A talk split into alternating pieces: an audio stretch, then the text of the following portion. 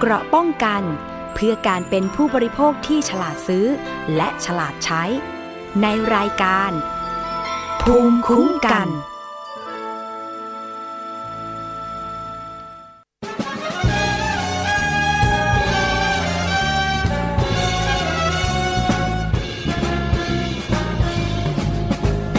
Sundown,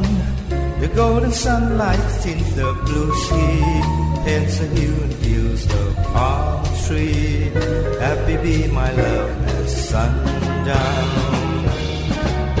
Tis sundown, the multicolored dancing sunbeam brightly shines on in my heart's dream of the one I love at sundown.The birds come to their nests at peace, they're blue and cool. The wild will sing to rest, and so do I, and so do you. 'Til sundown, in spring the thing the sun comes twilight. Days turn up with the cool night. Happy be my love at sundown.Tis sundown, the golden sunlight tints the blue sea, paints the hue and hues of palm tree. Happy be my love at sundown. Tis sundown, the multicolored dancing sunbeam brightly shines in my heart's dream of the one I love at sundown.The birds come to their nests at peace, they're blue and cool. The wild will sing to rest, and so do I, and so do you. 'Til sundown, in spring the thing the sun comes twilight. Days turn up with the cool night. Happy be my love at sundown.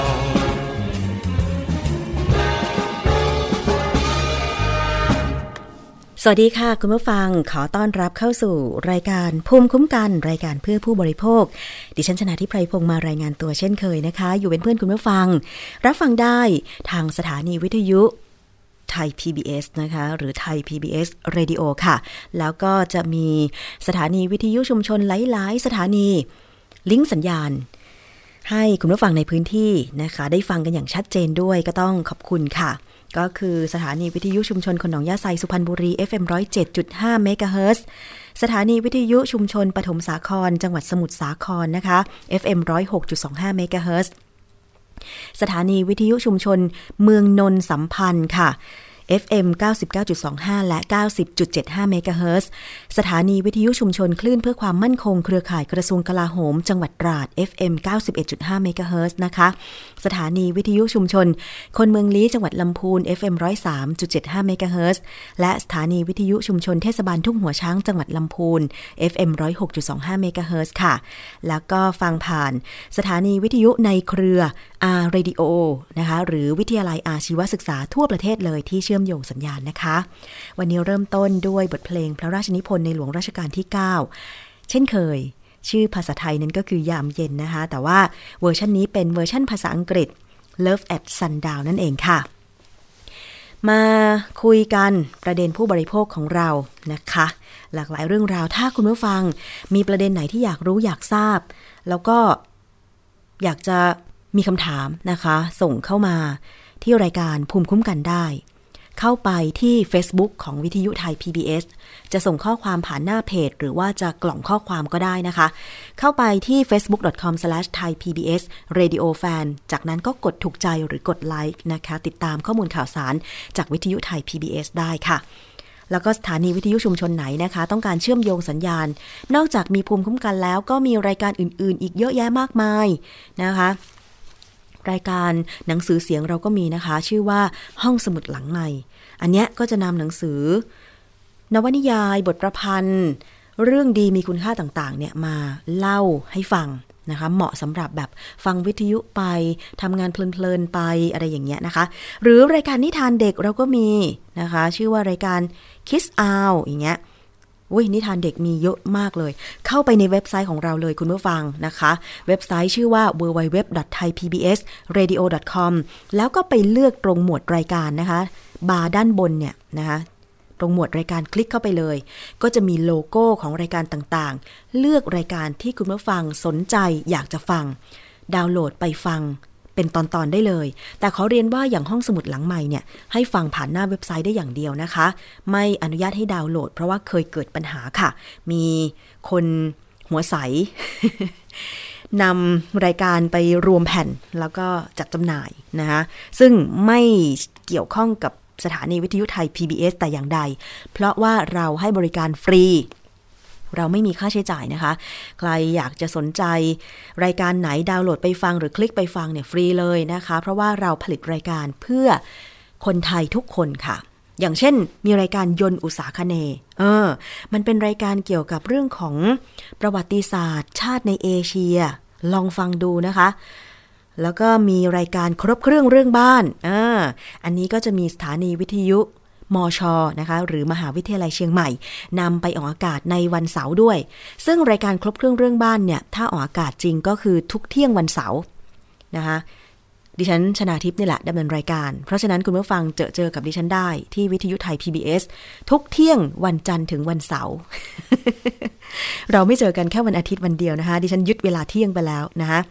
หรือว่าจะเป็นเรื่องของวิทยาศาสตร์ก็มีรายการ Science Tech นะคะเด็กก็มีเด็กรู้สู้ภัยอันเนี้ยเราจำเป็นจะต้องสอนเด็กๆเหมือนกันนะตอนนี้ภัยพิบัติมันมารอบตัวเราใช่ไหมคะเพราะฉะนั้นมาเรียนรู้กันก่อนเด็กรู้สู้ภัยหรือเด็กโตขึ้นมาหน่อยนะคะอยู่ในระดับมัธยมศึกษาทีนี้ก็จะมองหาที่เรียนต่อในระดับมหาวิทยาลัยแต่คุณจะต้องไปสอบ TCAS ใช่ไหมตอนนี้เขามีการทดสอบคือเก็บคะแนนก่อนเข้ามหาวิทยาลัยอะค่ะว่าในระหว่างที่คุณเรียนม.ต้นม.ปลายนั้นเนี่ยคุณสอบได้คะแนนเท่าไหร่นะแล้วก็สามารถที่จะวางแผนเตรียมตัวไว้เลยนะคะตั้งแต่ม.ต้นกับม.ปลายเพื่อที่ว่าสามารถนำคะแนนไปยื่นสอบสมัครเรียนได้เลยอะไรอย่างเงี้ยนะคะหรือรายการสำหรับเยาวชน Youth Voice นะคะคุณผู้ฟังอันเนี้ยเป็นเสียงของเยาวชนจริงๆมาฟังแนวคิดว่าเยาวชนยุคใหม่เนี่ยเขาคิดเขาอยากจะทำอะไรนะคะซึ่งจริงๆแล้วเยาวชนหลายๆคนเนี่ยมีความคิดที่ดีมากนะคะเราก็ใช้พลังบวกตรงนี้แหละมาชักชวนเชิญชวนน้องๆเยาวชนคนอื่นๆให้มาทำสิ่งที่ดีมีประโยชน์นะคะฟังกันได้เลยในรายการ Youth Voice นะคะหรือถ้าใครมีลูกหลานเล็กๆนะอยากจะฟังนิทานมีรายการพระอาทิตย์ยิ้มแฉ่งชื่อก็บอกอยู่แล้วนะคะเป็นรายการเหมาะสำหรับเด็กแล้วก็ Kids Aloud หรือถ้าเป็นคุณแม่คุณแม่เตรียมตัวจะตั้งครรภ์หรือเลี้ยงลูกยังไงมีรายการที่มีชื่อว่า Mom and Mouth เมาส์หรือที่แปลว่าพูดคุยกันนะคะก็มาปรึกษาหารือกันตามประสาแม่ๆอะไรอย่างเงี้ยชื่อรายการ Mom and Mouth หรือถ้าใครอยากจะฟังเรื่องของประเทศต่างๆในเอเชียไม่เฉพาะเอเชียตะวันออกเฉียงใต้นะทั่วเอเชียหรือบางทีอาจจะเป็นทั่วโลกเลยนะคะก็มาฟังรายการ East View ทัศนบูรพาซึ่งต่อยอดมาจากรายการทีวีของไทย PBS นะคะก็นำมาเล่าในสิ่งที่ไม่ได้ออกอากาศทางทีวีเนี่ยก็มีหลายตอนเลยทีเดียวนะคะแล้วตอนพิเศษก็คือว่าใครที่สนใจเกี่ยวกับเรื่องของสงครามทางการค้าระหว่างจีนกับสหรัฐมาดูกันซิว่าจริงๆแล้วไม่ได้มีเรื่องเกี่ยวกับเรื่องนี้โดยตรงแต่จะปูพื้นไปว่าทำไมทางสหรัฐเนี่ยถึงพุ่งเป้าไปที่ธุรกิจโทรคมนาคมโทรศัพท์มือถืออย่างเช่นหัวเว่ยนะคะเพราะอะไรมาดูความสำเร็จของหัวเว่ยนะคะว่าประธานบริษัทคนปัจจุบันและผู้ก่อตั้งหัวเว่ยเนี่ยเขามีประวัติที่น่าสนใจมากอันเนี้ยก็นำมาเล่าในรายการ East View โดยคุณสวลักษณ์จากวิวัฒนากุลนะคะเอาละนี่คือแนะนำรายการต่างๆของวิทยุไทย PBS พอหอมปากหอมคอนะคะมาเข้าสู่เรื่องผู้บริโภคกันเลยดีกว่าค่ะ31 พฤษภาคมวันงดสูบบุหรี่โลกซึ่งทุกปีก็จะมีคำขวัญแล้วก็มีกิจกรรมรณรงค์เพื่อให้ผู้คนนั้นตระหนักถึงพิษภัยอันตรายของบุหรี่ปี2562มีคำขวัญรณรงค์ว่าบุหรี่เผาปอด ซึ่งกรมการแพทย์นะคะระบุว่าบุหรี่และก็ควันบุหรี่ประกอบด้วยสารเคมีกว่า 7,000 ชนิดซึ่งเป็นสารก่อมะเร็งประมาณ70ชนิดและเป็นภัยทั้งคนสูบและผู้ใกล้ชิดโดยเฉพาะในเด็กที่ได้รับควันบุหรี่มือสองจะเพิ่มโอกาสเสี่ยงเป็นมะเร็งต่อมน้ำเหลืองและมะเร็งเม็ดเลือดขาวค่ะคุณผู้ฟังนายแพทย์สมศักดิ์อัครศิลป์อธิบดีกรมการแพทย์นะคะกล่าวว่าบุหรี่ยังเป็นปัจจัยเสี่ยงก่อให้เกิดโรคมะเร็ง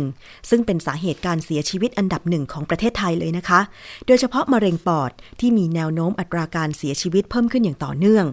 ปัจจุบันข้อมูลจากทะเบียนมะเร็งประเทศไทยรายงานว่าแต่ละปีพบผู้ป่วยมะเร็งปอดรายใหม่ 15,288 คนเป็นเพศชาย 9,779 คนและเพศหญิง 5,509 คนอันนี้เฉพาะผู้ป่วยมะเร็งปอดนะคะผู้ป่วยและควันบุหรี่และควันบุหรี่ประกอบไปด้วยสารเคมีกว่า 7,000 ชนิดค่ะโดยจำนวนนี้เป็นสารก่อมะเร็ง70ชนิดอาทิมะเร็งปอดมะเร็งกล่องเสียงมะเร็งช่องปากมะเร็งลำคอมะเร็งหลอดอาหารมะเร็งไตมะเร็งกระเพาะปัสสาวะมะเร็งลำไส้ใหญ่นะคะนอกจากนี้ควันบุหรี่ยังส่งผลกระทบต่อสุขภาพของผู้ไม่สูบบุหรี่ด้วยโดยเฉพาะในเด็กค่ะเมื่อได้รับควันบุหรี่มือสองก็จะเพิ่มโอกาสเสี่ยงเป็นมะเร็งต่อมน้ำเหลืองมะเร็งเม็ดเลือดขาวแล้วก็เนื้องอกในสมองอีกด้วยนะคะนี่เป็นข้อมูลทางการแพทย์ที่ยืนยันนะคะคุณผู้ฟัง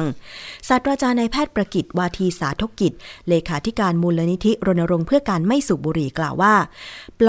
ปอดเป็นอวัยวะที่ได้รับสารพิษจากควันบุหรี่และเกิดโรคมากที่สุดค่ะเพราะระบบทางเดินหายใจและปอดเป็นด่านแรกของร่างกายที่สัมผัสสารพิษจากควันบุหรี่โดยตรงนะคะ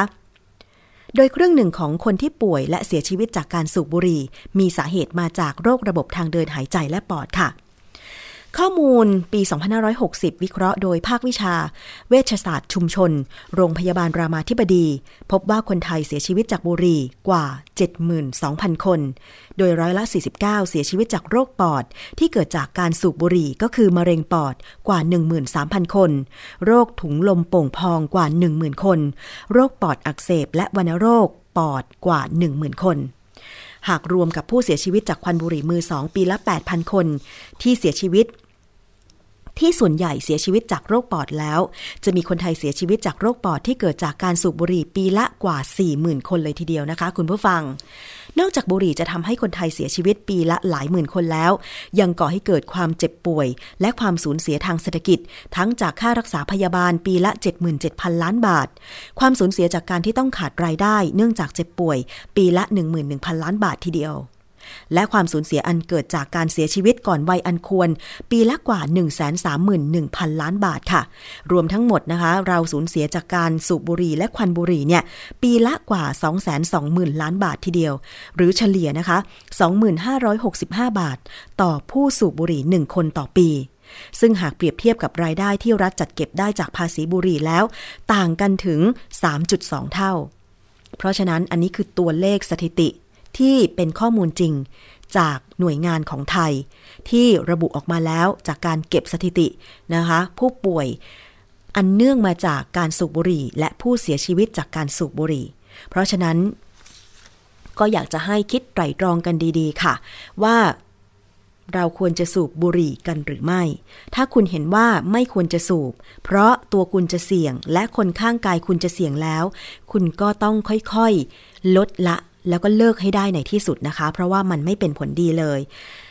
ดิฉันจะบอกว่ามีหลายคนที่เถียงนะคะโดยเฉพาะกับคนทั่วไปที่ดิฉันได้เห็นเจอหรือแม้แต่ในการคอมเมนต์ในโซเชียลเน็ตเวิร์กต่างๆนะคะว่าถ้ามันเกิดพิษภัยแบบนี้ทำไมเขายังผลิตบุหรี่มาขายต้องแยกให้ออกว่าระหว่างผู้ทำธุรกิจกับผู้บริโภคผู้บริโภคก็ต้องสามารถเลือกได้ใช่ไหมคะถ้าผู้บริโภคเห็นว่ามันไม่ดีกับเราก็ไม่ต้องซื้อใช่ไหมคะเราจะไปโทษคนขายไม่ได้หรอก มันอยู่ที่เราจะซื้อมาบริโภคหรือไม่ใช่ไหมคะแต่เราก็พยายามให้ข้อมูลว่าเนี่ยมันเกิดความสูญเสียมันเกิดโรคภัยต่างๆมากมายเลยแล้วก็นอกจากนั้นค่ะยังมีการหลีกเลี่ยงการสูบบุหรี่แบบมวลแบบมีควันไปสูบบุหรี่แบบอื่นๆอย่างเช่นบุหรี่ไฟฟ้า เห็นควันคลุ้งเลยนะคะควันมากกว่าบุหรี่มวนด้วยซ้ำไปบุหรี่มวนก็ทำมาจากใบยาสูบใช่ไหมคะเอามาซอยๆๆมาอบแห้งๆๆแล้วก็เอามามวนเป็นมวนๆนะคะแล้วก็ไม่รู้อะในใบยาสูบมันก็มีสารนิโคตินมีสารอะไรเยอะแยะมากมายหลายพันชนิดอยู่แล้วนะคะแต่ว่าในบุหรี่ไฟฟ้าเนี่ยเขาก็มีสารสกัดนิโคตินแล้วก็อีกหลายชนิดเลยอยู่ในนั้นซึ่งบุหรี่ไฟฟ้าเราไม่รู้เลยว่าเขาใส่สารอีพวกเป็นสิ่งเสพติดทำให้เราติดเนี่ยนะคะในปริมาณเท่าไหร่นะคะเพราะฉะนั้นเนี่ยความเข้าใจเรื่องที่ว่าสูบบุหรี่ไฟฟ้าทำให้เลิกบุหรี่มวนได้ดิฉันเคยสัมภาษณ์นายแพทย์ประกิตวาทีสาธกิจแล้วนะคะท่านบอกว่าไม่จริงมันอาจจะทำให้ติดบุหรี่ไฟฟ้ามากขึ้นกว่าเดิมและบุหรี่ไฟฟ้ามันก็แพงนะคะแล้วตอนเนี้ยที่เคยนำเสนอในช่วงคิดก่อนเชื่อกับดร.แก้วไปว่าตอนนี้มันมีอุปกรณ์สูบบุหรี่มวนแบบใหม่ที่ไม่ต้องจุดไฟแช็กเพื่อสูบบุหรี่มวนแต่มันจะใช้ความร้อนอบแล้วก็ให้สูดสารของบุหรี่นั้นเข้าไปแต่อาจารย์แก้วก็บอกว่าจากข้อมูลวิจัยเนี่ยมันก็ไม่ได้บอกว่าจะช่วยลดสารพิษที่เข้าสู่ร่างกายเลยเพราะความร้อนที่มันอบเข้าไปเนี่ยยังไงมันก็มีกลิ่นของสารจากบุหรี่ออกมาทำให้คนสูบนั้นสูดเข้าไปได้อยู่ดีใช่ไหมคะคุณผู้ฟังเพราะฉะนั้นเนี่ยก็ฝากกันไว้คิดไตร่ตรองว่าควรจะสูบบุหรี่ต่อไปหรือไม่นะคะอันนี้ให้กำลังใจทุกคนเลยนะสำหรับคนที่คิดว่าจะเลิกสูบบุหรี่เพื่อคนในครอบครัวคุณผู้ชายบางคนนะตอนเป็นหนุ่มเนี่ยโอ้สูบแบบมวนต่อมวนวันหนึ่งไม่รู้กี่ซองนะคะแต่พอแต่งงานมีครอบครัวแล้วก็ภรรยาตั้งครรภ์เนี่ยรักลูกขึ้นมาพอลูกคลอดออกมาอุ้ยน่ารักน่าชังก็ตั้งปณิธานไว้ว่าจะเลิกสูบบุหรี่ในที่สุดเลิกได้น่ารักมากเป็นคุณพ่อที่น่ารักนะคะให้กำลังใจด้วยคุณผู้ชายคนไหนที่แบบว่าโอ้อยากจะทำเพื่อคนในครอบครัวไม่อยากให้ลูกต้องมาสูดกลิ่นบุหรี่เวลาที่แบบอยู่ในบ้านอะไรอย่างเงี้ยก็พยายามเลิกบุหรี่เถอะค่ะเพื่อคนที่คุณรักนะคะเอาละอีกเรื่องนึงค่ะเป็นเรื่องของค่ารักษาพยาบาลค่ายาเกิดแก่เจ็บตายเป็นของธรรมดาไปโรงพยาบาลของรัฐหรือเอกชนเราก็ควรที่จะได้รับความเป็นธรรมนะคะในเรื่องของการรักษาแล้วก็การจ่ายเงินค่ารักษาใช่ไหมคะเรื่องของการคุมค่ายาค่ารักษาพยาบาลของโรงพยาบาลที่มีความพยายามในการที่จะให้เกิดความเป็นธรรมมากที่สุดเพราะมีคนไข้ที่ไปรับการรักษาที่โรงพยาบาลเอกชนร้องเรียนเข้าไปที่กรมการค้าภายในและอีกหลายหน่วยงานว่าบางเคสบางกรณีนะคะเช่นกรณีท้องเสียหมดค่ารักษาพยาบาลไปนอนโรงพยาบาลแค่1คืนหมดไป 30,000 กว่าบาทอันเนี้ยร้องเข้าไปที่มูลนิธิเพื่อผู้บริโภคนะคะแต่ว่าความพยายามอย่างเช่นทางฝั่งของกรมการค้าภายในกระทรวงพาณิชย์ซึ่งเป็นหน่วยงานที่ต้องคุมราคาสินค้าจำเป็นเนี่ยนะคะก็มีความคืบหน้าออกมาแล้วค่ะล่าสุดนะคะคณะกรรมการกลางว่าด้วยราคาสินค้าและบริการหรือกกร.ค่ะออกประกาศกำหนดเกณฑ์การคิดค่ายาและค่ารักษาพยาบาลแล้วซึ่งต่อไปนี้ผู้ป่วยก็จะได้เข้าถึงข้อมูลและสามารถรู้ราคาค่ารักษาคร่าวๆได้ก่อนที่จะไปรับการรักษาที่โรงพยาบาลค่ะกรมการค้าภายในนะคะได้รวบรวมราคายาของแต่ละโรงพยาบาลจนมีราคากลางซึ่งท่านสามารถเปรียบเทียบได้ก่อนนะคะว่าโรงพยาบาลไหนค่ารักษาค่ายาเท่าไหร่กรมการค้าภายในจะส่งประกาศเกณฑ์ราคาให้โรงพยาบาล353แห่งทราบค่ะการร้องเรียนเรื่องค่ารักษาพยาบาลแพงที่มีเข้าไปยังกระทรวงพาณิชย์นะคะบางคนบอกว่าแค่ท้องเสียเนี่ยก็รักษาไป 30,000 กว่าบาทหรือยาแก้ปวดที่โรงพยาบาลจ่ายให้คนไข้บางแห่งราคาแพงกว่าร้านขายยาข้างนอกหลายเท่านะคะแล้วที่ผ่านมาเวลาดิฉันไปโรงพยาบาลอย่างเช่นโรงพยาบาลเอกชนเนี่ยขอยอมรับเลยนะคะว่าเขาไม่มีการแจ้งราคายานะไม่เหมือนกับโรงพยาบาลของรัฐจะแจกแจงมาแต่ละรายการเลยว่าราคารายการนี้เท่าไหร่แต่โรงพยาบาลเอกชนที่ผ่านมาเนี่ยไม่เคยแจ้งเลยนะคุณผู้ฟังทำให้เราไม่ทราบว่าที่เขาคิดราคายาเรานั้นเนี่ยมันแพงกว่าราคาข้างนอกไหมหรือแพงกว่าโรงพยาบาลของรัฐเท่าไหร่นะคะกรมการค้าภายในค่ะมีการเปิดเผยข้อมูลนะคะที่ได้มาจากโรงพยาบาลจำนวน657รายการว่ายาชนิดเดียวกันเนี่ยมีราคาจำหน่ายที่แตกต่างกันมากค่ะโดยในกลุ่มโรงพยาบาล3ดาวมีทั้งโรงพยาบาลที่จำหน่ายในราคาตั้งแต่10.82 บาท ไปจนถึง 28,862 บาทเดี๋ยวนะคะคุณผู้ฟัง ดิฉันกำลังแบบว่าตกใจกับข้อมูลอยู่ราคายาชนิดเดียวกันโรงพยาบาล3ดาวคิดราคาตั้งแต่ 10.82 สตางค์ไปจนถึง 28,862 บาทอันนี้เป็นข้อมูลที่กรมการค้าภายในเรียกจากโรงพยาบาลทุกแห่งในประเทศไทยนะคะคุณผู้ฟังไม่น่าเชื่อกันเลยทีเดียว นะคะในส่วนกลุ่มโรงพยาบาล5ดาวค่ะมีการสำรวจยาจำนวน150รายการพบว่ามีบางรายการที่มีราคาแตกต่างกันตั้งแต่ 15.75 สตางค์ 15.71 สตางค์ไปจนถึง 287,616 บาทแต่ไม่ขอเปิดเผยนะคะว่าเป็นยากลุ่มใดราคาชนิดเดียวกันเนี่ยนะทำไมมันแตกต่างกันได้เช่นนี้คุณผู้ฟังไม่น่าเชื่อนะคะแล้วเขาก็ไม่ขอเปิดเผยด้วยแต่อันนี้เป็นข้อมูลจากกรมการค้าภายในนะคะกรมการค้าภายในและโรงพยาบาลค่ะหารือกันล่าสุดนะคะมีประกาศคณะกรรมการกลางว่าด้วยราคาสินค้าและบริการฉบับที่52พุทธศักราช2562บังคับใช้กับราคายาเวชภัณฑ์และบริการทางการแพทย์ค่ะโดยกำหนดให้โรงพยาบาลเอกชนต้องแจ้งราคาซื้อขายผู้ผลิตผู้นำเข้าผู้ค้าส่งต้องแจ้งต้นทุนและประกาศในโซเชียลมีเดียต้องจัดทำ QR Code เพื่อเชื่อมโยงกับฐานข้อมูลนะคะคืออันเนี้ยกำหนดเลยว่าให้โรงพยาบาลเอกชนทุกแห่งให้แจ้งราคาซื้อขายแจ้งชื่อผู้ผลิตผู้นำเข้ายาชนิดนั้นแจ้งต้นทุนและต้องประกาศในเว็บไซต์ของโรงพยาบาลหรือเพจ Facebook ของโรงพยาบาลคือสื่อโซเชียลมีเดียของโรงพยาบาลและต้องจัดทำ QR Code เพื่อที่ว่าคนไข้เนี่ย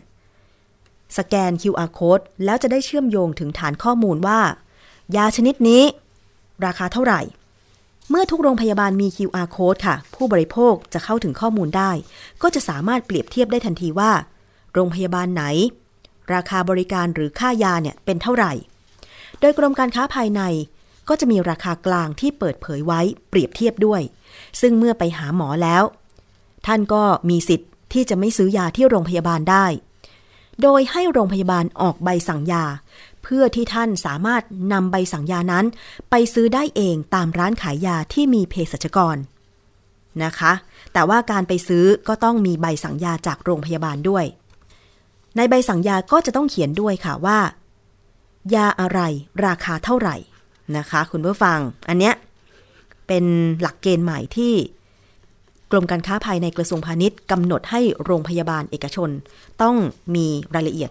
ทุกอย่างเลยนะคะเราไปฟังเสียงของคุณวิชัยโภชนกิจอธิบดีกรมการค้าภายในค่ะกรมการค้าภายในมองเห็นว่า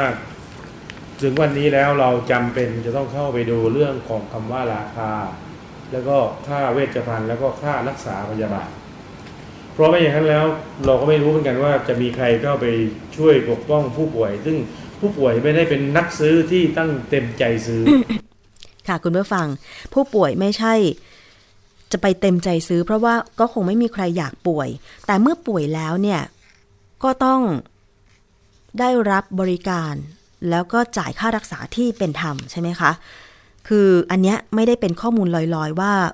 โรงพยาบาลไหนหรือโรงพยาบาลเอกชนคิดค่ายาแพงแต่มันเป็นข้อมูลที่โรงพยาบาลเอกชนส่งให้กรมการค้าภายในเองแล้วเมื่อเปรียบเทียบราคายาชนิดเดียวกันออกมาเนี่ยมันทำให้เห็นความจริงว่ามันแพงเกินจริงจริงๆนะคะซึ่งถ้าหากคุณพบปัญหาการคิดราคายาหรือค่ารักษาแพงเกินจริงก็จะมีคณะกรรมการ2ชุดดูแลค่ะทั้งในส่วนกลางและต่างจังหวัดแล้วถ้าตรวจสอบพบว่ามีการคิดค่ายาหรือค่ารักษาแพงเกินจริงจะมีบทลงโทษด้วยนะคะตามกฎหมายแล้วถูกจำคุกไม่เกิน7ปีปรับไม่เกิน 140,000 บาทหรือทั้งจำทั้งปรับก็ไม่น่าแปลกใจนะคะว่าทำไมจะต้องเข้าไปดูการคิดราคาซึ่งทั้งหมดนี้ก็จะเข้าไปสู่การดูแลและกำหนดหลักเกณฑ์ค่ารักษาพยาบาลแต่ก็มีความเห็นต่างจากนายแพทย์เอื้อชาติกาญจนพิทักษ์อดีตนายกสมาคมโรงพยาบาลเอกชนค่ะที่มองว่า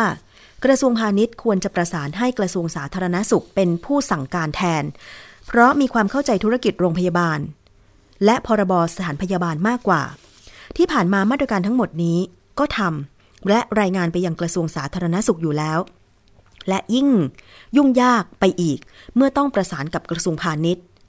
ไปฟังความเห็นจากนายแพทย์เอื้อชาติกาญจนพิทักษ์อดีตนายกสมาคมโรงพยาบาลเอกชนค่ะซึ่งอันนี้เนี่ยกระทรวงสาธารณสุขก็เป็นผู้สั่งเขาสั่งเราหมดนะครับแล้ววันหนึ่งกระทรวงพาณิชย์ขอราคายาแล้วก็ส่งไปใช่ไหมครับทั้งราคาต้นทุนตรงและราคาขายก็ส่งไปเขาทำอะไรแล้วก็ส่งไปแต่การทำตามคำสั่งในอดีตที่ผ่านมาโรงพยาบาลจะมีผู้สั่งการคือกระทรวงสาธารณสุขเป็นผู้สั่งการนะคะส่วนเรื่องอื่นผมยังไม่รู้ผมก็ยังไม่รู้หรอกว่าในราชการเนี่ยกระทรวงแต่ละกระทรวงก็ทำงานร่วมงานยังไงค่ะเป็นความเห็นของนายแพทย์เอื้อชาตินะคะถึงแม้ว่าประกาศล่าสุดของกกร.นะคะจะกำหนดให้โรงพยาบาลเอกชนนั้นต้องแสดงราคายาในเว็บไซต์สื่อโซเชียลมีเดียของตัวเองแล้วก็จะทำ QR Code เพื่อให้ประชาชนนั้นเข้าไปสแกนแล้วจะได้เห็นราคาว่าแต่ละโรงพยาบาลคิดราคายาค่ารักษาเป็นเงินเท่าไหร่จะได้เปรียบเทียบเลือกโรงพยาบาลหรือว่าเลือกซื้อยาในแหล่งที่ถูกกว่าก็ตามกรรมการมูลนิธิเพื่อผู้บริโภคและรองผู้จัดการศูนย์วิชาการเฝ้าระวังและพัฒนาระบบยาก็ยอมรับนะคะว่าแม้มาตรการที่ออกมาจะไม่ช่วยให้ราคายาลดลงแต่ก็ช่วยให้ผู้ใช้บริการนั้นตัดสินใจได้ดีขึ้นว่าจะเลือกจ่ายหรือขอใบสั่งยามาตรฐานแล้วจัดซื้อยาจากภายนอกได้ซึ่งมันก็เป็นทางเลือกได้อย่างหนึ่งถึงแม้ว่าตอนนี้ยังไม่มีมาตรการที่ว่าขอให้โรงพยาบาลเอกชนลดราคายาและค่ารักษาให้เป็นธรรมคือบังคับไปเลยว่าคิดราคายาไม่เกินเท่านี้คือยังให้คิดได้ตามใจชอบอยู่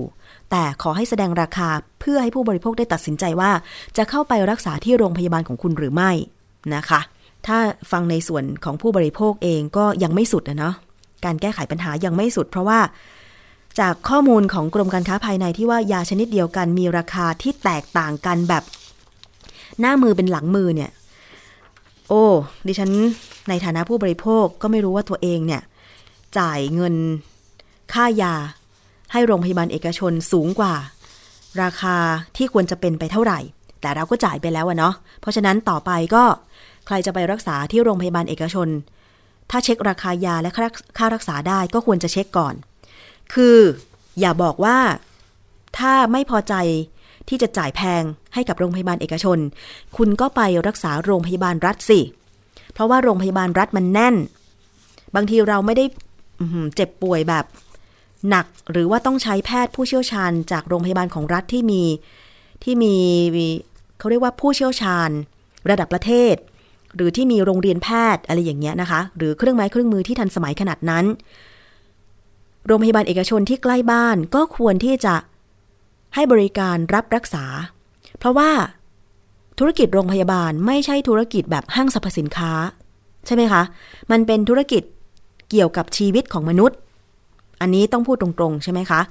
แล้วธุรกิจชีวิตมนุษย์เนี่ยมันไม่ใช่ว่าคุณจะมากำหนดค่ารักษาหรือค่ายาตามใจชอบเพราะว่าคุณจะต้องคำนึงถึงหลักมนุษยธรรมการเข้าถึงยาใช่ไหมคะถ้าเกิดว่ากำไรที่คุณขายมันมากเพียงพอแล้วการที่ไม่คิดกำไร200 300เท่า900เท่าอย่างเงี้ยคุณสามารถลดกำไรคุณลงได้ไหมไม่ได้บอกว่าให้คุณขายราคาต้นทุนใช่ไหมคะธุรกิจก็ต้องมีกำไรแต่ว่าจากการเปรียบเทียบราคาที่ผ่านมาเนี่ยยาบางตัวข้อมูลของกระทรวงพาณิชย์บอกว่าราคาแพงกว่าราคาต้นทุน900เท่าใช่ไหมคะราคาทั่วไป9บาทคุณขาย900บาทโอ้โหอันนี้100เท่าเองนะ ใช่ไหมคะถ้าไม่มีข้อมูลจากกระทรวงพาณิชย์มาดิฉันก็ไม่เชื่อนะว่าโรงพยาบาลเอกชนบางแห่ง3ดาว5ดาวจะขายราคายาที่แตกต่างกันแบบจาก15.71 บาทบางแห่งขาย 287,616 บาทเนี่ยโอ้มันเป็นไปไม่ได้เลยมวลมนุษยชาติเราจะอยู่ยังไงล่ะคะในเมื่อธุรกิจโรงพยาบาลค้ากำไรขนาดนี้ถ้าบริการของรัฐเช่นโรงพยาบาลเนี่ยนะคะมันสามารถที่จะกระจายไปในพื้นที่ต่างๆให้ประชาชนได้เข้าถึงการรักษาเข้าถึงยา อันเนี้ยมันเป็นสิ่งที่ในอนาคตรัฐบาลไทยก็คงต้องวางแผนให้ดีใช่ไหมคะแต่ในเมื่อตอนเนี้ยมันเกิดปัญหาความไม่เป็นธรรมแบบนี้หน่วยงานที่เกี่ยวข้องอย่างกระทรวงพาณิชย์ก็กำกับดูแลนั่นดิฉันก็เห็นว่ามันก็ถูกต้องแล้วนะคะคุณผู้ฟังอ่ะเดี๋ยวเรามาตามกันต่อไปหลังจากมาตรการของกกร.ออกมาว่าให้โรงพยาบาลเอกชนประกาศราคาค่ารักษาของตัวเองผ่านเว็บไซต์และจัดทำ QR Code เพื่อให้ประชาชนสแกนเปรียบเทียบราคาแล้วต่อไปจะทำอะไรอีกหรือไม่นะคะโดยเฉพาะเรื่องของการลดราคายาค่ารักษาลงมาอีกเรื่องนึงนะคะมีข่าวเกี่ยวกับอุบัติเหตุเครื่องปรับอากาศของรถทัวร์โดยสารระเบิดแต่โชคดีที่ว่ารถโดยสารคันนั้นเนี่ยอยู่ในอู่ซ่อมไม่ใช่รถโดยสารที่วิ่งรับผู้โดยสารอันเนี้ยโชคดีอยู่อย่างแต่ถ้าจะให้ดีก็คือไม่ควรจะเกิดเหตุการณ์แบบนี้ใช่ไหมคะตำรวจสภ.ประตูน้ำจุฬาลงกรณ์ค่ะจังหวัดปทุมธานีนะคะได้รับแจ้งเหตุแล้วก็เข้าไปตรวจสอบเหตุเครื่องปรับอากาศรถทัวร์โดยสารระเบิดภายในอู่ซ่อมรถหมู่บ้านรัตนโกสินทร์200ปีตำบลประชาธิปัตย์อำเภอธัญบุรีค่ะซึ่งในที่เกิดเหตุก็มีผู้บาดเจ็บ4คนมีบาดแผลตามร่างกายหลายแห่งทั้งชายแล้วก็หญิงนะคะก็ได้นำตัวไปปฐมพยาบาลเบื้องต้นแล้วก็ส่งโรงพยาบาลธรรมศาสตร์เฉลิมพระเกียรติโรงพยาบาลปทุมเวชโรงพยาบาลเปาโลรังสิตไปนะคะแล้วก็มีรถกระบะที่จอดบริเวณใกล้เคียงถูกแรงระเบิดและก็เศษเหล็กทำให้กระจกแตกได้รับความเสียหายด้วยเบื้องต้นสาเหตุคาดว่าอาจจะเกิดจากเครื่องปรับอากาศรถทัวร์ที่ระเบิดนะคะส่วนสาเหตุที่แท้จริงอยู่ระหว่างการสอบสวนอันนี้ยังโชคดีมากเลยนะระเบิดในขณะที่อยู่ในอู่ซ่อมนะคะโอ้ขอให้เจ้าของรถทัวร์นะคะบริษัทต่างๆเนี่ยเช็ครถให้ดีอยู่ในสภาพที่พร้อมออกมาวิ่งให้บริการก็แล้วกันไม่อยากให้มีโศกนาฏกรรมแบบอุบัติเหตุจากการระเบิดของรถโดยสารแล้วก็ผู้โดยสารบาดเจ็บหรือว่าได้รับความเสียหายเลยนะคะคุณผู้ฟังเอาละค่ะนี่คือช่วงเวลาของรายการภูมิคุ้มกันรายการเพื่อผู้บริโภคนะคะเรายังมีช่วงที่2ก็คือคิดก่อนเชื่อโดยดร.แก้วกังสดาลอำไพนักพิษวิทยาค่ะท่านจะนำข้อมูลงานวิจัยข้อมูลด้านวิทยาศาสตร์มาพูดคุยกันว่าเรื่องที่เราได้พบได้เห็นได้เจอมาเนี่ยมันสามารถเชื่อถือได้ไหมโดยเฉพาะอย่างยิ่งเรื่องของอาหารการกินนะคะก็จะนำมาพูดคุยกันวันนี้ค่ะไปฟังในเรื่องราวของเนื้อที่ไม่ใช่เนื้อมันเป็นยังไงเหรอเนื้อมันก็คือเนื้อคนที่กินมังสวิรัติกินได้หรือไม่คุณผู้ฟังคนที่กินมังสวิรัติเนี่ยตอนนี้เขากินโปรตีนมาจากถั่วเหลืองนะคะหรือโปรตีนเกษตรที่ไม่ใช่มาจากเนื้อสัตว์แต่ตอนนี้มันมีการเพาะเลี้ยงเนื้อจากห้องปฏิบัติการจากเซลล์ของเนื้อนี่แหละเอาไปเลี้ยงในห้องแลบแล้วก็ให้มันโตขึ้นมาฟูขึ้นมาเป็นเนื้อเหมือนเนื้อสัตว์เลยหมูก็เป็นหมูวัวก็เป็นวัวแต่มันมีคำถามว่าเอ๊ะแล้วมังสวิรัติจะกินได้ไหมเพราะว่าการเพาะเลี้ยงเนื้อจากห้องแลบมันไม่ใช่การฆ่าสัตว์นี่ไปฟังในช่วงคิดก่อนเชื่อค่ะ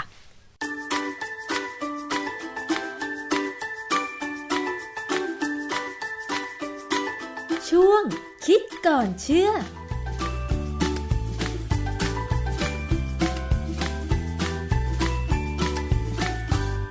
คิดก่อนเชื่อในวันนี้นะคะมาพูดคุยเรื่องของอาหารอีกครั้งหนึ่งค่ะโดยเฉพาะท่านที่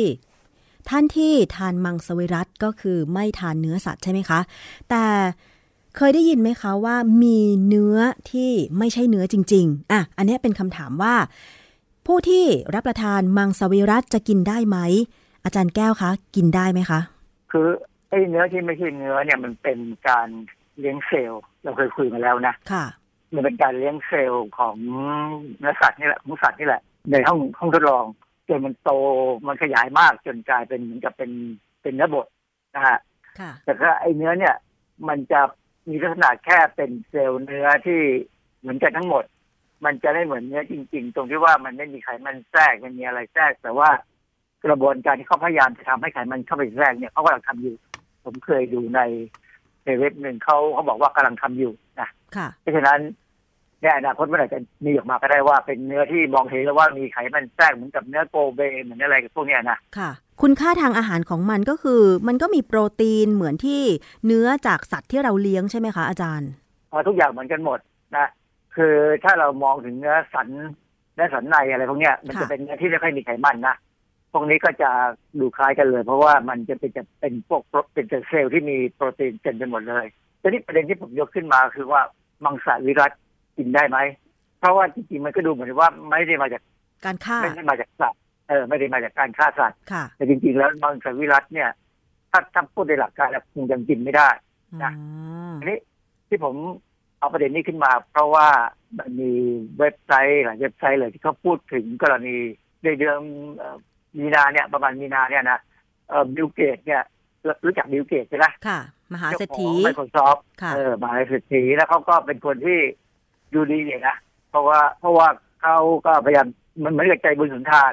แล้วก็บิลเกตเนี่ยเป็นมังสวิรัติแต่เขาไม่ได้เป็นแต่เริ่มต้นนะแต่หลังเขาถึงมาเปลี่ยนนะบิลเกตเนี่ยเป็นมังสวิรัติเพราะฉะนั้นเขาก็เข้าใจแหละว่าบิลเกตนี่เป็นคนฉลาดมากเขาเข้าใจว่าไอ้เนื้อที่ไม่ใช่เนื้อที่ทำในห้องแลบเนี่ยจริงๆแล้วมันมีสิ่งที่เกี่ยวกับชีวิตเข้าไปเกี่ยวด้วยเขาก็เลยมองว่าไอ้ทำยังไงมันถึงจะทำให้มันกลายเป็นเนื้อที่มังสวิรัติกินได้ก็ไม่ได้หมายความว่าบิลเกตจะอยากกินอะไรหรอกเขาก็คงกินแบบมังสวิรัติของเขาแต่เขามองมันเป็นนักลงทุนอ่ะนะเป็นนักลงทุนยังไงก็ถึงจะบอกว่าจะพอแล้วไม่อย่างเงี้ยนะก็ยังลงทุนอยู่เพราะว่ามันมีข่าวในอย่างในเว็บไซต์ต่างๆเนี่ยเขาก็จะบอกว่าบริษัทสตาร์ทอัพที่บิลเกตอยู่เบื้องหลังเนี่ยนะ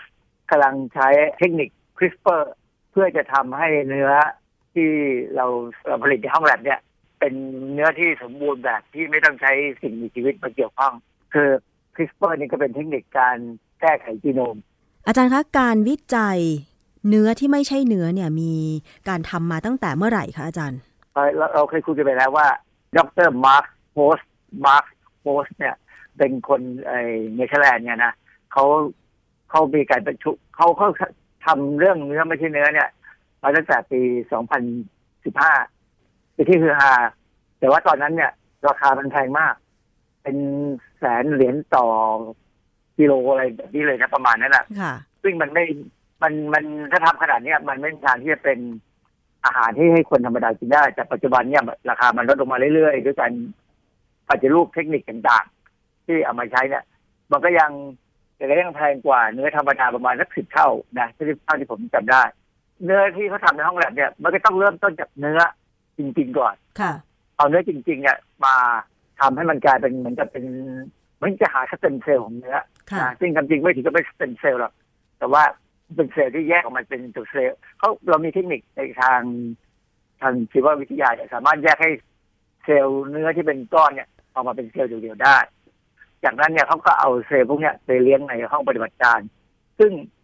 การเลี้ยงเนี่ยมันจะมีอาหารต่างๆที่เซลล์เนี่ยเอาไปใช้เป็นพลังงานแล้วก็เอาไปใช้ในการแบ่งเซลล์ได้มีทั้งเป็นคาร์โบไฮเดรตไขมันนะมีองค์ประกอบต่างๆมีวิตามินแต่มีอย่างหนึ่งซึ่งสำคัญมากก็คือฟีตัลคาร์ซีรัมค่ะฟีตัลก็แปลว่าฟีตัสก็คือตัวอ่อนแคสนี่ก็หรือมันมีคำหนึ่งคือคำว่าโบวายก็คือวัวนะซีรัมก็คือน้ำเลือดสรุปแล้วฟีตัลแคปซีรัมหรือฟีตัลโบวายซีรัมเนี่ยก็คือน้ำเลือดที่ได้มาจากวัวที่ยังเป็นฟีตัสก็คืออยู่เป็นตัวอ่อนที่อยู่ในท้องแม่ฟีตัลแคปซีรัมหรือฟีตัลโบวายซีรัมนี่แหละคือตัวปัญหาของที่ว่าคนที่เป็นมังสวิรัติกินแล้วลักษณะนี้ยังไม่ได้เพราะว่ามันต้องได้มาจากชีวิตของตัวอ่อนของวัวนะซึ่งถ้าดูในราคาของมันเนี่ยโดยเฉลี่ยแล้วเนี่ยที่เห็นอยู่ตัวอย่างบางอันที่ตัวอย่างที่ยกมาได้เนี่ยนะ100 ml 100 มิลลิลิตรเนี่ยราคาบริษัทหนึ่ง337เหรียญ337.5 เหรียญซึ่งหมายความว่า1 ml เท่ากับประมาณสัก3 เหรียญกว่าค่ะ3เหรียญกว่ามันก็ประมาณเอาสมมุติเอา30คูณก็ประมาณเกือบ100บาทอ่ะ ml ละ100บาทค่ะแล้วยังมีค่านู่นค่านี้อีกเพราะนั้นเลยทำให้เนื้อเองราคาแพงอยู่ก็จริงๆแล้วเนี่ยไอ้ที่ผมว่าราคาเนี่ยนะคือราคาของ Digital Cat Serum ที่เขาใช้ในห้องปฏิบัติการวิจัยที่มันต้องสะอาดต้องของดีค่ะแต่ว่าบริษัทที่ทำเนื้อจากห้องแลบเนี่ยปัจจุบันนี้เขาก็ไม่ได้ซื้อแพงอย่างนั้นแต่เขาไปซื้อจากเวลาลงเชือดวัวเนี่ยบางทีวัวบางตัวมันท้องมาด้วยเขาก็ เอาไอ้เจ้าลูกวัวในท้องเนี่ยออกมาพร้อมกับก็ติดต่อบริษัทพวกเนี้ยแล้วก็สามารถที่จะพอฆ่าแม่แล้วลูกที่อยู่ในท้องมันก็ตายสามารถจะดูดเอาเลือดออกมาแล้วก็เตรียมเป็นฟีทัลแคปซิลัมราคาของไอ้เจ้าเนื้อในห้องแลบเนี่ยมันถึงถูกลงเพราะว่าเขาทำอย่างนี้ได้มันก็เป็นวิธีการที่เขาจะลดราคาลงมาแต่ทีนี้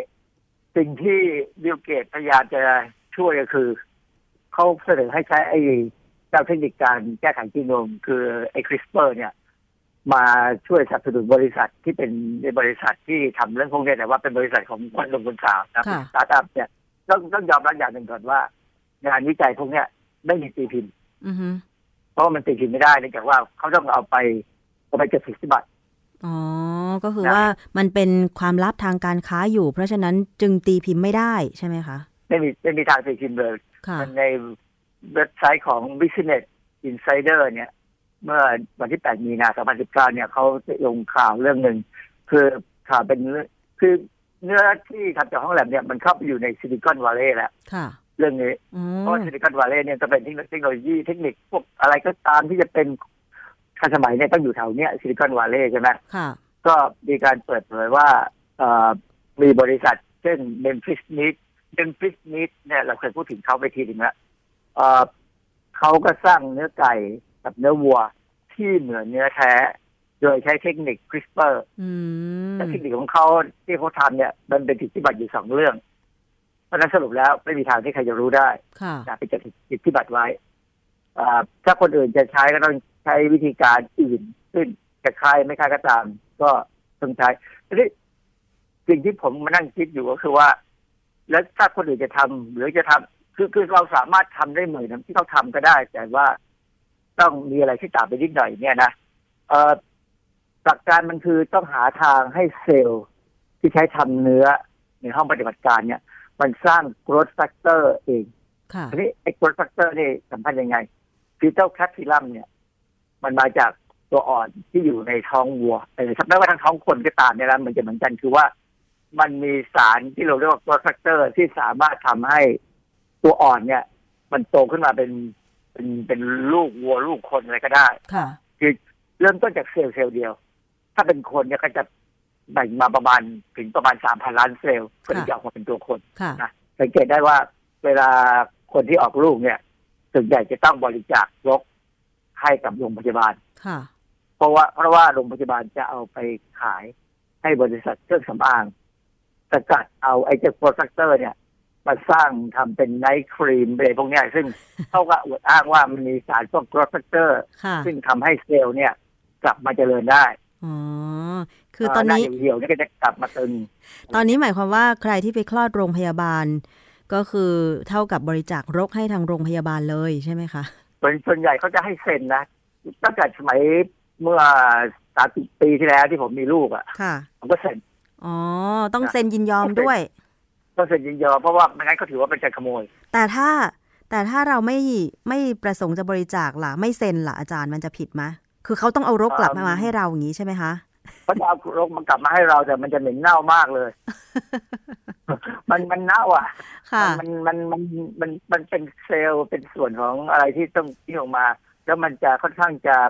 เน่าเร็วง่ายมากเพราะว่ามันมีอะไรที่เป็นสารอาหารที่สมบูรณ์มากนะเพราะฉะนั้นเรื่องการทำให้เซลล์เพราะฉะนั้นเรานึกออกไว้ว่าถ้าสมมติว่าเรารู้ว่าเกิดพันธุกรรมไหนที่สามารถจะสร้างไอ้เจ้าโปรดักเตอร์ได้เราก็สามารถเอาไปตัดต่อเข้าไปในเซลล์ของเนื้อที่เราจะเลี้ยงเนี่ยให้มันสามารถสร้างโปรดักเตอร์เองแล้วก็พยายามเลี้ยงไอ้เซลล์ลายเนี่ยไว้แล้วก็ผลิตไปเรื่อยๆมันก็จะโตได้เองคือไม่ต้องใช้ปีเตอร์แคปซิลัมแล้วอันนี้เลยอันที่สองคืออาจจะต้องไปอาศัยเซลล์อื่นสร้างเรามีประสบการณ์แล้วที่ว่าในทางด้าน GMO เนี่ยเขาเอายีนสร้างอินซูลินยีนจากตับอ่อนของมนุษย์นี่แหละนะเอาไปสร้างแล้วเอายีนเนี่ยถ่ายเข้าไปในแบคทีเรีย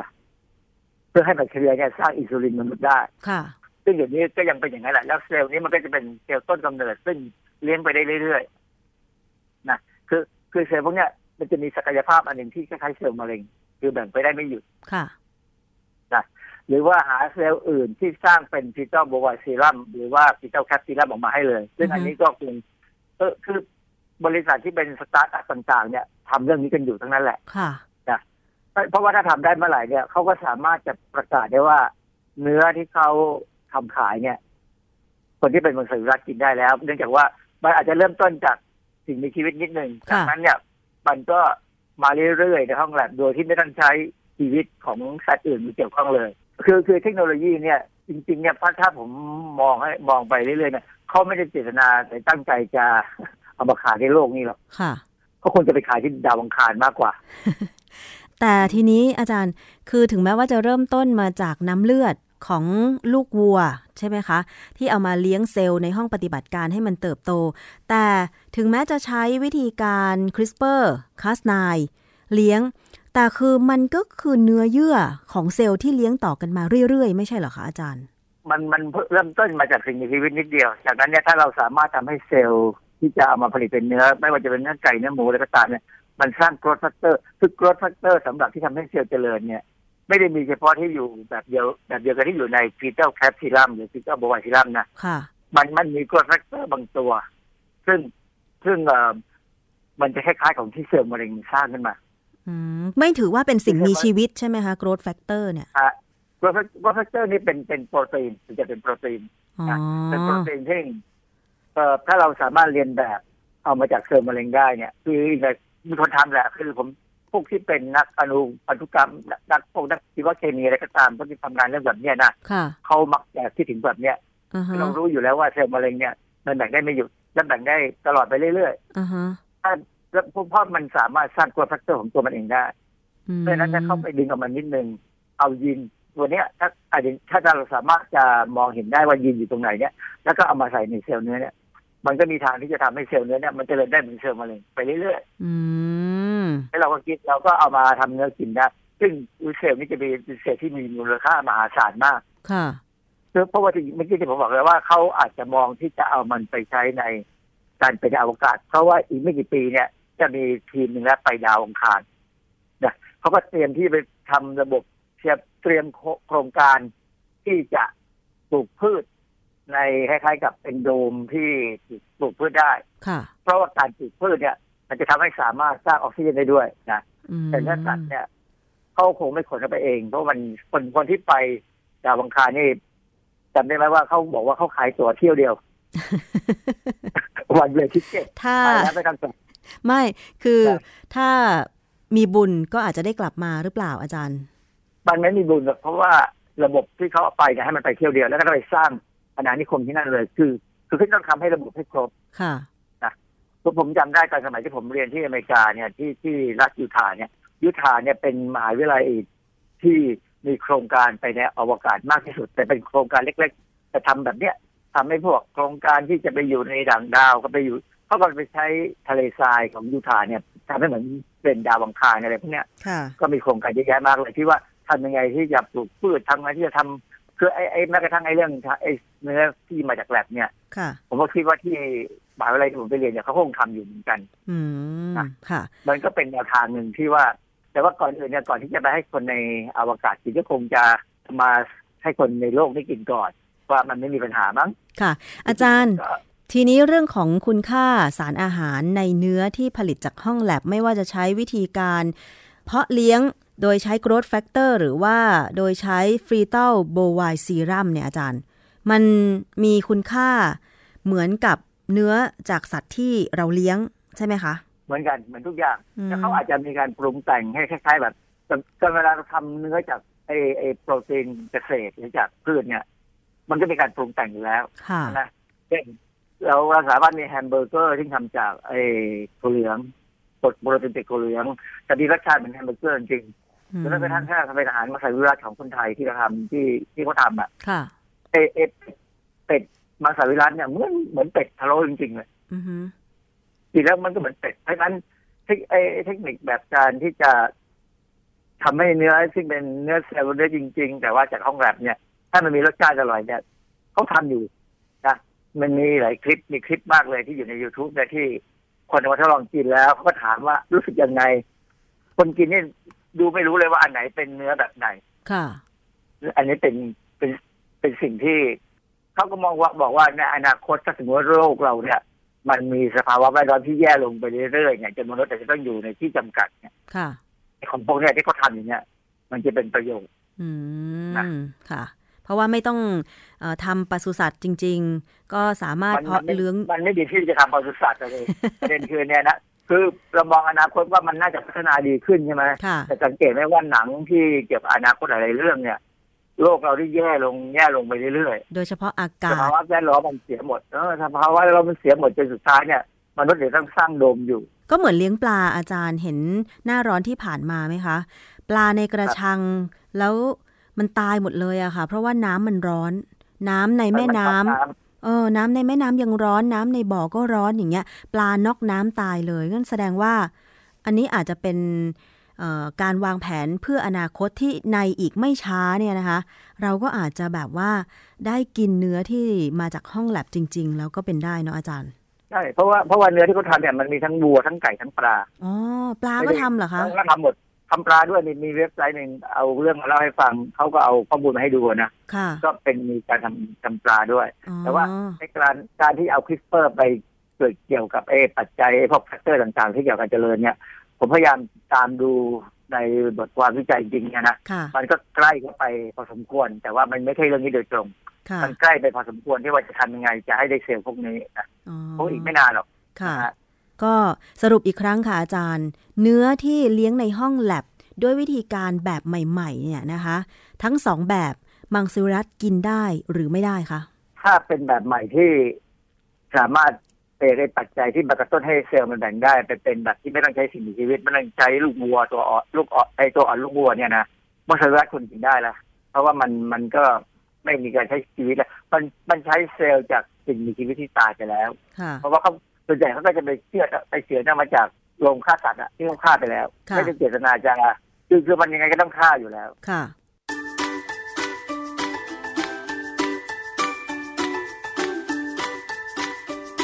่ะช่วงคิดก่อนเชื่อ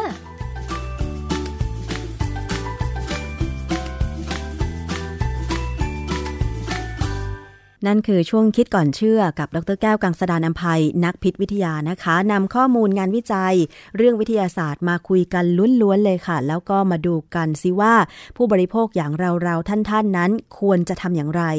ในกรณีนี้นะคะโดยเฉพาะเรื่องของ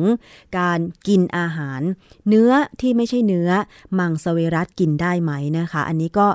ในอนาคตไม่แน่นะคะคุณผู้ฟังเราอาจจะได้กินเนื้อที่มาจากห้องแลบก็เป็นได้เนาะและนี่ก็คือรายการภูมิคุ้มกันรายการเพื่อผู้บริโภคค่ะหวังว่าทุกเรื่องราวที่นำเสนอไปจะเป็นประโยชน์ต่อคุณผู้ฟังไม่มากก็น้อยนะคะขอบคุณทุกสถานีวิทยุที่เชื่อมโยงสัญญาณด้วยวันนี้หมดเวลาแล้วค่ะดิฉันชนาธิปไพรพงษ์ต้องลาไปก่อนสวัสดีค่ะติดตามรับฟังรายการย้อนหลังได้ที่เว็บไซต์และแอปพลิเคชัน Thai PBS Radio Thai PBS Digital Radio วิทยุข่าวสารสาระเพื่อสาธารณะและสังคม